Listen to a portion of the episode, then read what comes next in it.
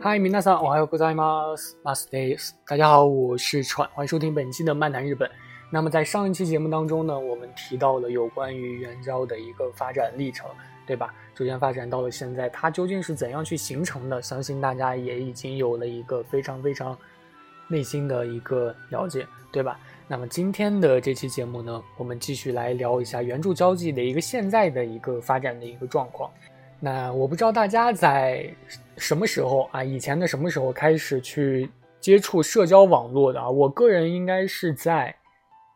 二零零七到二零零八年这一段时间去接触的一个网络啊。当时呢，社交网络应该是在零五年左右的时候开始流行的啊。当时流行起来就开始带给了社这个援助交际一个非常非常便利的条件，甚至比手机还要便利。可以说，因为社交网络的出现，再一次引爆了这个援助交际的这个社会问题。其实我们现在就可以看到，就是说，即使是在手机普及的九十年代的后期，这个援助交际的双方，你想要达成这个交易还是比较困难的。就比如说，现在很多的人想要仅仅通过电话啊去进行这种非法行为，它其实还是比较困难的，因为可能还是无法。因为你想要打电话，还是需要获得这个联系方式。你这个获得这个联系方式呢，你就可能会有一些困难。因为往往以前你想通过打电话，就是需要，哎，在墙上看到一些广告什么的，你才可以获得这个联系方式的一个去途径，对吧？但是现在有了网络之后，你直接在网上一搜就可以搜见。而且不仅仅如此，就像很多，我不知道有没有人和我的状况是一样的，就是非常非常。对于打电话是有一种恐惧的感觉，啊，应该也是会有人有。所以，对于这个双方需要进行电话交流这一点呢，可能就阻却了很多的，阻碍了很多的像我这样，就是说很害羞，对于电话交流是很困难的这种呃人，他是阻断了很多的。第二呢，手机号码它会有实名制，对吧？这个呢，也是让很多人感觉到会有一种隐私暴露的一种风险，同时呢，它也加大了一种。呃，违法的一种成本。第三呢，并不是每一个高中的女生她都有手机。你想，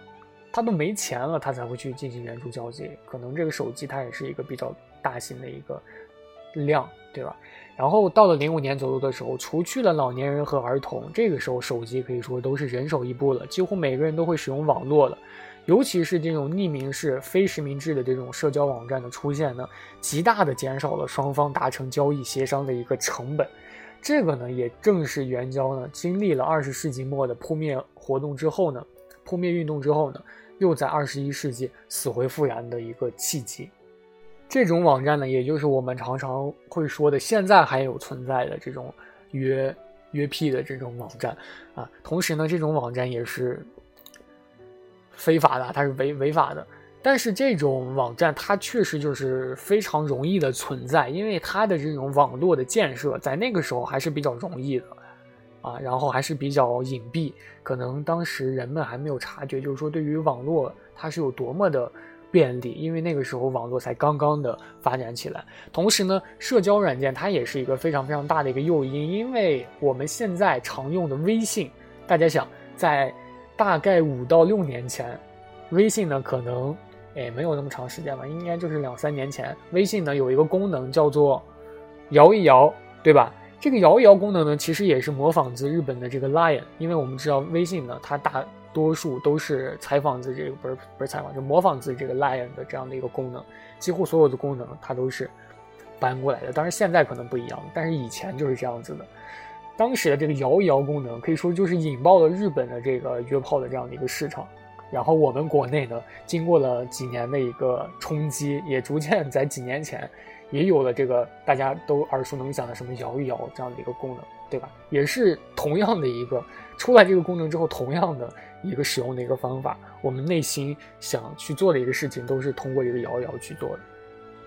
也就是说，大多数人都是知道这个功能是干什么的，但是他还是去干了。正因如此呢，日本呢在零三年九月的时候出台了一个名叫《交友网站规制法》这样的一个法律，来限制，就是说这种网站放任未成年人去这个违法交易的这样的一个行为。同时呢，在两在前几年吧，啊这个 Line 啊这种社交网站的这个摇一摇功能呢就开始限制了这个。年龄啊，就开始限制，只有成人才可以使用，啊，其实是这种方法，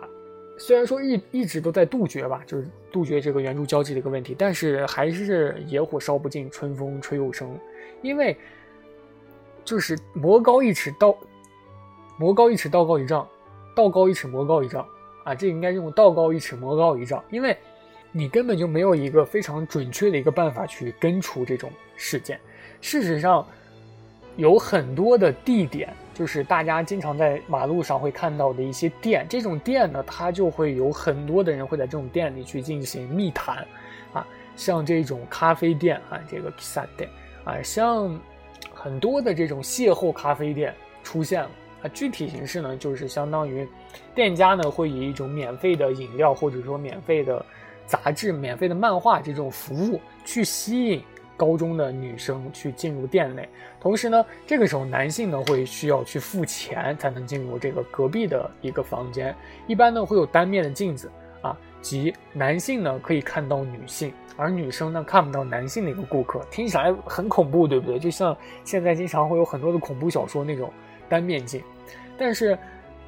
女生其实是知道这个现象的，就是说知道镜子后面是有个人在看看他们。就这种感觉，然后这个时候，如果男性顾客看中了哪位女孩，他就会告诉店家，然后店家呢会去转告给女生，然后如果双方达成协议之后，男性呢就付一笔介绍费给店家，然后就去带女生去外出。出了店以后干什么，这个就跟店家没关系了。你想去普通的正常的去玩也可以，你想进行一个这个，呃，这种行为也可以。一般的流程呢，就是吃顿饭，然后再去情人旅馆。当然呢，还需要再付援交女孩去一，就是说另外的一部分这个零花钱啊。不过呢，也有聪明的女孩子，就是说凭借这种方法，就是说先吃一顿饭，然后就赶紧跑的这种，就是骗吃的那种。然后呢，日本呢还有一种大家都众所周知的一种活动啊，也不是活动吧，就是工作啊，女仆咖啡店啊，女仆咖啡厅。应该是我的听众里，应该百分之五六十应该都知道吧，或者说应该已经去过了。因为国内现在也已经出现了这种女仆咖啡厅。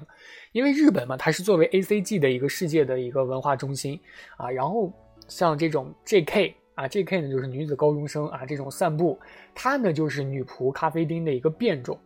啊。所谓这个 J K 散步呢，它顾名思义就是付，呃，就是说顾客去付一部分的钱。然后就是说和一些高中的女生一起去散步，啊，你听起来可能是很容易来钱的一个手段，然后也没有什么危害，就和自己看得上眼的一个高中女生一起去散步，啊，但是事实上呢，很多的顾客在和这个 J.K. 去散步之后呢，就会散着散着就走进这个情人旅馆里面去了，同时呢，以金钱和社会地位去压迫这个 J.K. 就范。很多的这个天真的、天真的这个高中的女 J.K. 呢，她真的以为这种打工方式就是很安全，也很有钱。但是事实上，不少的这个从业者呢，都是堕入了这个援助交际的一个深渊。然后还有类似像这个 J.K. 按摩，这个按摩也不难理解了啊，字面意思就是说以高中女生作为店员去按摩。其实你说它是按摩，大家也都知道，全世界都是这样子的。实际上，店内还提供许多其他的服务，比如说聊天。啊，这个啊，吸枕啊，挖耳、吹耳，还有什么陪睡啊？正经的这种陪睡，就是单纯的只是睡觉这种青色情的这种服务，或者说带有诱惑性的这种服务啊，就是因为这种服务呢，它并不属于风俗店或者说饮食店，所以呢，它并不需要去向政府去进行登记。所以呢，政府想要去取缔这些店的时候，就需要就非常麻烦，因为你压根就不知道这种店的存在，也不知道它在哪儿。你可能需要实地的探访或者说偶遇才可能遇到遇到这种店，然后再把它去进行取缔。但是你想，全日本那么大，几乎每一个城市都有，所以真的就是非常非常的困难啊。也有学者说，就是说这种形式呢，虽然还未触及触犯儿童这个卖春法，但是在不远的将来可能会成为这个新的援助交际的一个温床。但是可能大家就很奇怪，就是说这种真的就没有办法根治了吗？啊，其实日本的公安厅也是想出了一种办法，这种办法呢叫做网络辅导，啊，网络辅导就是对于。其实就相当于是一种钓鱼的行为，就是网络警察呢会伪装成这个嫖客，然后在网上呢与援交的这个未成年人去进行接接触，然后约出来之后呢，在现场去进行抓获。事实上呢，你说他是逮捕或者说是一种抓获，它是不太确切的，因为在法律上呢，虽然说它禁止援交行为，但是呢，并没有相对应的一个处罚的一个措施啊。如果你是未成年人的援交行为，可能法律也仅仅。会去处罚这个嫖客啊，不会处罚你这个未成年的呃女高中生。所以呢，在现场抓获之后呢，这个警察通常会带着这个高中女生回到警察局去采用采用一种教育或者说引导的方式，让他们意识到这个援交的行为它本身是非常非常危险的，同时也是有一些危害的这种感觉。其实。根据一些数据显示吧，就是说警察呢在网上通过钓鱼的方式抓获的大多都是未满十八岁的未成年人，啊，实际上一半的这个辅导的对象呢，这这种行为呢，它并不是援助交际，而是去有一种恋物癖那种变态，就是他会去买卖一种这个内衣，这种贴贴身衣物啊，去给这种有恋物癖的这种顾客，同时呢，大家也。可以想到吧，就是说几乎百分百的这个 J.K. 女孩援交的 J.K. 女孩，她使用这种方法呢，都是通过智能手机或者说通过这个 Internet 啊去寻找嫖客的。所以呢，日本的这个社交网络还有这个智能手机的实名制以及年龄的验证也是非常非常必要的。我国现在其实已经开始推行这种政策了，就是说网络的实名制，对吧？这种其实还是我个人感觉，为了社会的安全还是有必要的。可能很多人会非常非常的痛心，就是说为什么女孩子经受不住这样的一个诱惑呢？不爱惜自己的身体呢？其实。对于这个现象，我们也不能单方面的，就是说归咎于这个女孩子们的拜金主义，或者说她们的一个内心可能不太成熟这样的一个想法。其实许多的女孩呢，从事这个援交的诱因，就是因为可能家庭有一些不和，或者说在学校可能被孤立了。因为在一些单亲的家庭里呢，孩子们要早早的去外出打工，去替自己的单亲父母。去进行分忧，实际上呢，很多的援交的女孩呢，就是从一种正经的工作开始去打工，但是逐渐的，因为这个经济啊等等这样的一个原因，被人引诱走上了援交的一个道路。其实女孩子们的想法呢，也不难理解，就是因为你在家庭会缺少一些父爱或者说母爱啊，仅有的这种单单向的爱吧，可能也是带有一些疲惫的感觉的。但是呢，你在外面突然遇到了一个非常非常温柔的一个大叔啊，对他很好，对他特别的关切，然后还给他钱，可能，可能如果这个行为他并不是非法的，可能单纯的就是单向的认识了一个很好的一个大叔啊，可能就是每个人几乎都无法摆脱这种一种陷阱，因为你在。内心的心理上，你在以前就已经受到过了伤害，突然有个人给你抚抚平了这种伤害，就其实换一种方法来说，如果不涉及这个法律的一个层面来说，他其实还是值得心疼，感觉就是还是很心疼的啊，因为在学校嘛，你想还有这种被孤立的孩子，他可能也是这样子，也是无处寻求这个慰藉，最终就是投向了进入了狼的。进入虎口，对吧？但是这个说法怎么怎么说呢？就是说每个人的想法其实都是不同的。就是说，对于他本人来说，他可能觉得这个怀抱可以去遮蔽外面的风雨，但是别人看来，可能这个行为就非常非常的愚蠢。所以每个人对于一个事情的看法，处就是其实是取决于你站在什么位置，对吧？说了这些。鸡类似于鸡汤的这些话，其实我个人感觉，确实就是这么一个道理，对吧？但是日本的这个援交现象，全世界这种援交现象，它其实是不正确的，或者说是一个非常畸形的这样的一个社会现象，所以还是需要去消除的。想要消除这个现象，我个人觉得还是应该从这个家庭啊，或者说学校这种教育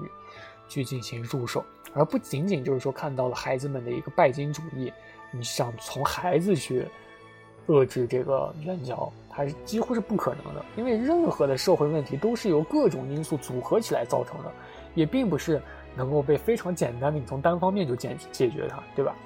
那社会呢，对于这个援交的危害性的宣传的同时呢，也一定要加强对于孩子们或者说父母的学校的一个教育。同时呢，如果能够有效的消除这个校园的霸凌事件的话，我想也是能够从一定的角度上根除孩子们走向迷途，对吧？其实大家在看这个日本的种种的畸形的这种现象的时候呢，也可以去担心一下我国国内的一个现象，就想自己如果以后当了家长之后，如果自己的孩子从事这种事，你自己会是怎么想？你你要采取什么样的一个方法才能够使他健康的成长，对吧？因为